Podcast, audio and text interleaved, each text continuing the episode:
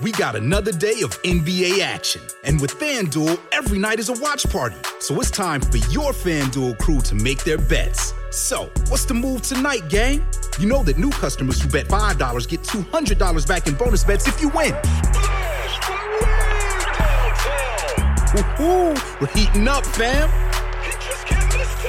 Bet all the stars with all your friends and make every moment more only on FanDuel. New customers bet $5, get $200 back in bonus bets if you win. Make every moment more with FanDuel. It goes down in the DM. It go down. It go down in the DM. 21 plus and present in Virginia. First online real money wager only. $10 first deposit required. Bonus issued is non-withdrawable bonus vest that expires seven days after receipt. See full terms at fanduel.com slash sportsbook. Gambling problem? Call 1-800-GAMBLER.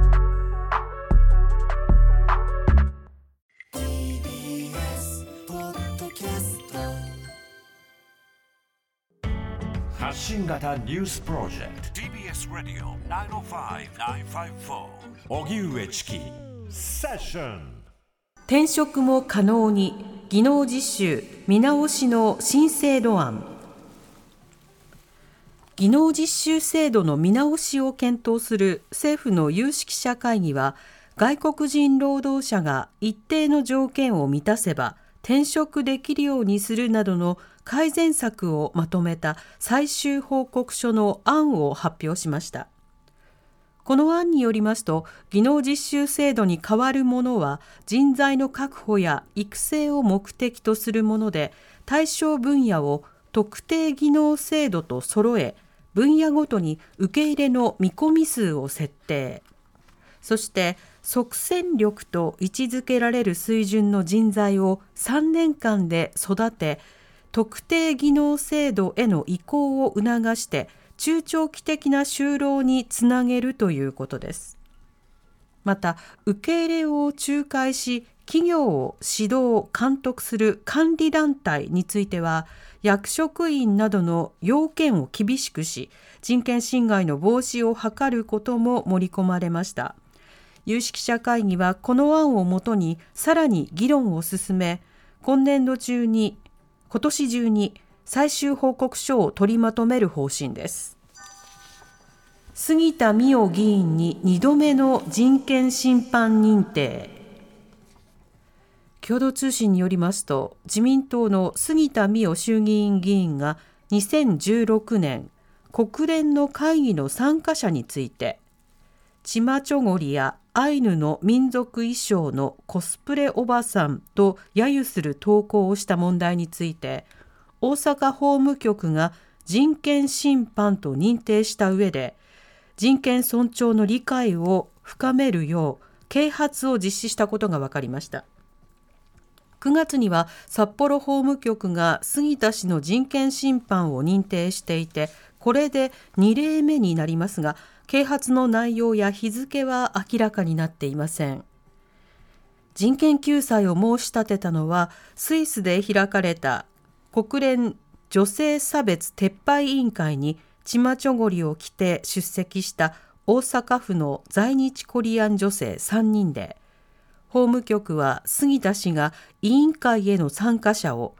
日本国の恥さらしなどと SNS などに投稿したものなど5件を人権侵犯と認めたということです。それでは技能実習制度廃止後の新制度について今日政府の有識者会議が開かれました、はいえ移民政策がご専門国士舘大学教授の鈴木恵理子さんに詳しく伺います、はい鈴木さんこんばんはこんばんは。よろしくお願いしますよろしくお願いします。さて政府技能実習制度の改善案まとめた最終報告書の案を発表しております。まずこの内容鈴木さんはどうご覧になってますか？うんと改善と言えるのかどうかということでですね、はい。これまでまあ制度の目的と実態の乖離ということが長く批判されてきたことに対して、まあ、実態であった労働力確保ということをまあ目的として明確化したことはいいんですけれども、一方で人材育成というものを残してしまったというのはとても中途半端であり、果たしてどこまで改善になるのかは疑問です。うんこれそもそも技能実習制度の見直しこれはなぜどういった理由で必要だとされていたんでしょうか？そそれはやはりもう30年、この30年の中に数々の人権侵害というものが報告されてきた。で、これまで一応、制度の見直しとか適正化はなされてきたんですけども、はい。すべて中途半端で根本解決にならなかった。だからこそ根本解決をというはずだったんですけども、うん。なかなかそうなってないですね。うん、なるほど。これ、そうなってはない。例えば、その、えー失踪ということが管理者目線でえー問題視されることがありましたが、あの、こうしたことについての対処に今回の案はなっているんでしょうか？えっと、そのなぜ失踪するかといった時の一つのやはり大きな問題は、その耐えきれず、まあ、えっと、いじめや暴力であったり、労働者として、生活者としての権利が侵害されている状態を、まあ、転籍できればいいんですけども、うん逃れるためには、失踪と呼ばれる行為を選択せざるを得ないという状況だったんですよね。はい。それを例えば今回一定の要件、まあ、要はその1年以上働くであるとか、いくつかの要件によって、まあ、認める、転職を認めるという要件になりましたが、これで果たして失踪と呼ばれる行為というのは防げるのか、この点いかがでしょうか？えっと、まずその要件を満たさなければいけないってことは、1年以内ではダメなんです。1年間耐えろですよね。はい。あと、技能やし日本語能力もその基準に達しなければダメだ。それはまあ人材育成という建前上、そうなってしまっている。うんそうすると、やはり耐えざるを得ない状況が根本的には改善されないのではないかと思います。うんまたあの技能実習制度から今特定技能制度ということもまあ取り上げられていますこの制度の違いというのはいかがでしょうか？と技能実習制度は日本の技能等を途上国に移転する国際貢献です。はい。で特定技能はあくまでも日本の人材不足、労働力不足を補うための制度ということで、全く目的は異なっています。うんうん、今この国際貢献という名目というのは本当にその、まあ、実態と合っていないということになりますがこの実習制度廃止後となるとこの名目はどうなっていくんでしょうか？えっと、一応、あの、団体管理型と企業単独型があって、もしかしたら企業単独型の方で、えっと、現行の技能実習制度のようなものが残るかもしれないんですけども、まあ、大多数を占めている団体管理型では、もう国際貢献はなくなりました。うんなので、あ建前はなくなったけども、人材育成するという名目をつけることによって、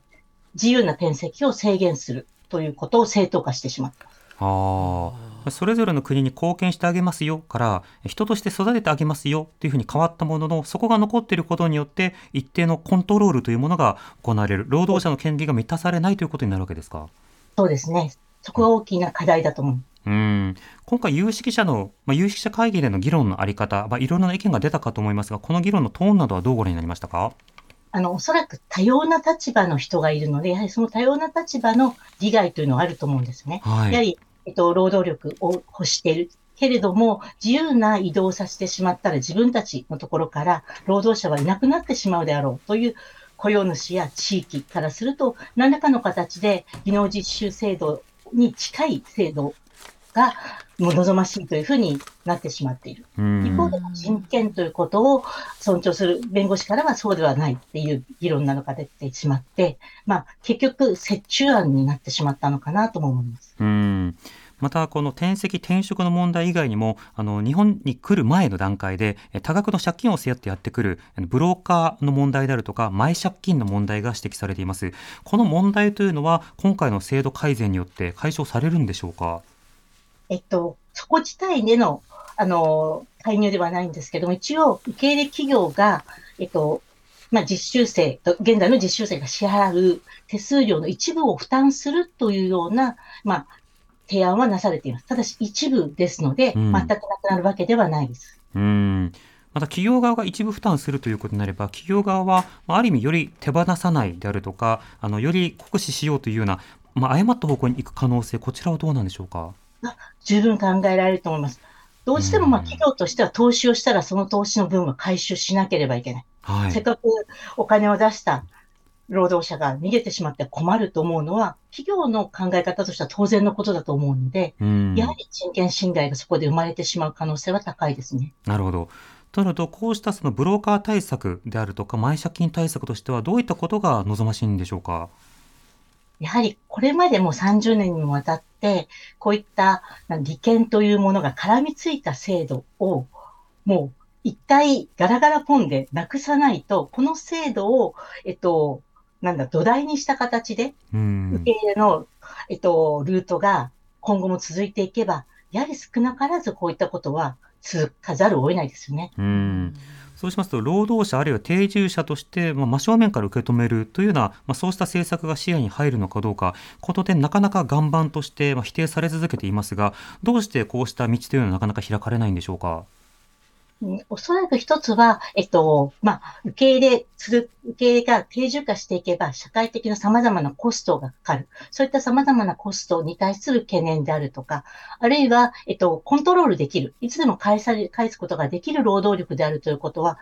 経済的な、その、まあ、景気の変動へも柔軟に対応できる。でも一方で定住的に受け入れてしまえば、どうしても景気変動の中で仕事を失った状況になれば、社会的に支える。それ当然のことなんですけども、うんそれをやはり、まあ、嫌がっているという受け入れ方なのかなと思います。うんなるほど、まあ、長期的にどのように対応していくのかなかなか見えない中ですと、まあ、システムとしても不安定な状況になり医療にかかるのも例えば非常にこう重症化してからやってくることなども含めると、まあ、本当はシステムで包摂することも必要ですが、まあ、なかなかそうした議論は今回の議論の対象にはそもそもなっていないんでしょうか？そうです。今回は労働者、あくまでも労働者としての議論だったので、生活者、あるいは家族家族態度を認めないということなので、家族、子供の問題が全く話し合われていなかった。そうするといつまで経っても定住であるとか、まあ、いわんや移民という議論にはいかないですし、またそういった環境を整備するということも、ここでは全く話されていません。うん家族態度の議論は今回もなされなかったんですか？今回もやはり家族態度は認めないです。うん新制度と特定技能1号、計8年間家族態度を認めない。とてもむごいことですよね。うんその間、その出稼ぎに来てるという事実上の格好で、まあ、あのなかなか帰ることができない、そしてあの例えば一時帰国した場合は、あの望んだ場合は、これは扱いとしてはどうなるんでしょうか？一時帰国を認めてくれるかどうかです。労働力不足で受け入れてるわけですから、はい、あのまあ、普通の会社員のように2、3日の休暇だったらいいですけども、おそらく多くの場合、1週間とか2週間帰国したいと思いますよね。うんせっかく帰るんだから。そうすると、どうしても受け入れ側はそんなことされて困るよっていう議論になってしまう。ええまあ、どうしても労働力としか見えてないんだと思うんですよね。うんなるほど。人間として生活者として見ていくという制度の視点はここには欠けています。うん家族の絆が大事なる言葉は、ただし外国人には適用されぬみたいな議論も横行することになるわけですか？そうです。あの、8年間家族が離れ離れってすごいですよ。うん2歳だった子供は10歳になるんですよ。はい。例えばで10歳の子供が18歳になり、うん学費を稼ごうと思っても、そもそもコミュニケーションを取れないということになるわけですよね。そうだと思いますし、また、8年後、呼び寄せが可能になったときに、今度来る子供たち、あるいは家族の適用ということが余計難しくなると思うんですよね。うんもっと早くに来ていれば、日本社会の中で様々な適用ができるかもしれない。うんそれが8年間待たされたことによって、ますますそれが難しくなってしまう。かえって問題を大きくするんじゃないかなと思います。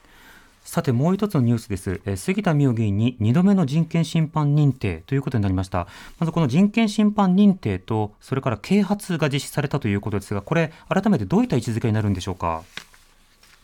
えっと、あくまでも、あの、啓発ですので、はい、日本は人種差別を禁止したり罰則する法律を持っていません。うん。そうすると結局は、えっと、本人の、まあ、意思に委ねるということになってしまうので、いつまで経っても本当の意味の、えっと、根絶にはならないですよ。うん。また啓発の中身というのはこれ不透明なんですがこの点はいかがでしょうか？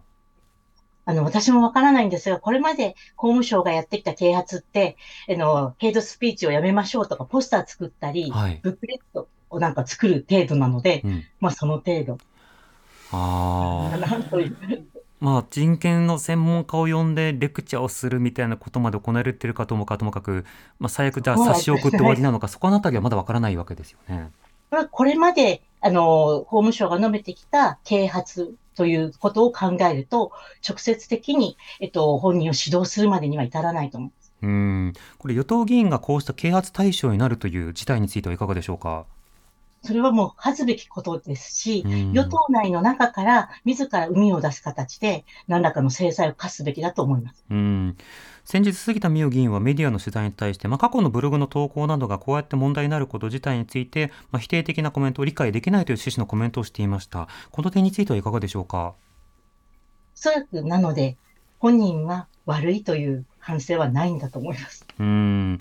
そうしますと、啓発のまあ実効性、あるいは今のようなその人権尊重のあり方、要はその差別禁止や差別撤廃に踏み込んだ対策が必要かどうか、こうした立法をめぐる議論の今後についてはいかがでしょうか？ぜひそこに踏み込んでほしいとは私は思っているんですが、うん、えっと、そこまでいけるかどうかがある意味日本の人権を図る試金石ですよね。そうですね。しかも与党の議員がこうした発言をするという状況にあって、与党がその政策を通すかどうかを大きく決めるという状況になるので、うん、なかなかスムーズにいかない、そうした中での世論の動きが一つ気になりますね。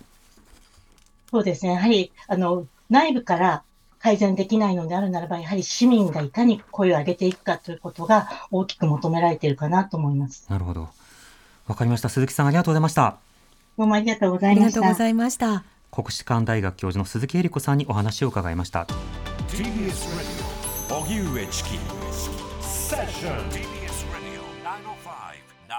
905-954山本ポテトです。文化系トークラジオライフはいろんな人が集まってわちゃわちゃと様々な文化系トピックを語り合う番組です。おしゃべり好きの親戚の中に放り込まれたようなほっこり感も魅力の一つかなと私は思います。各種ポッドキャスト、プラットフォームで配信していますので文化系トークラジオライフで検索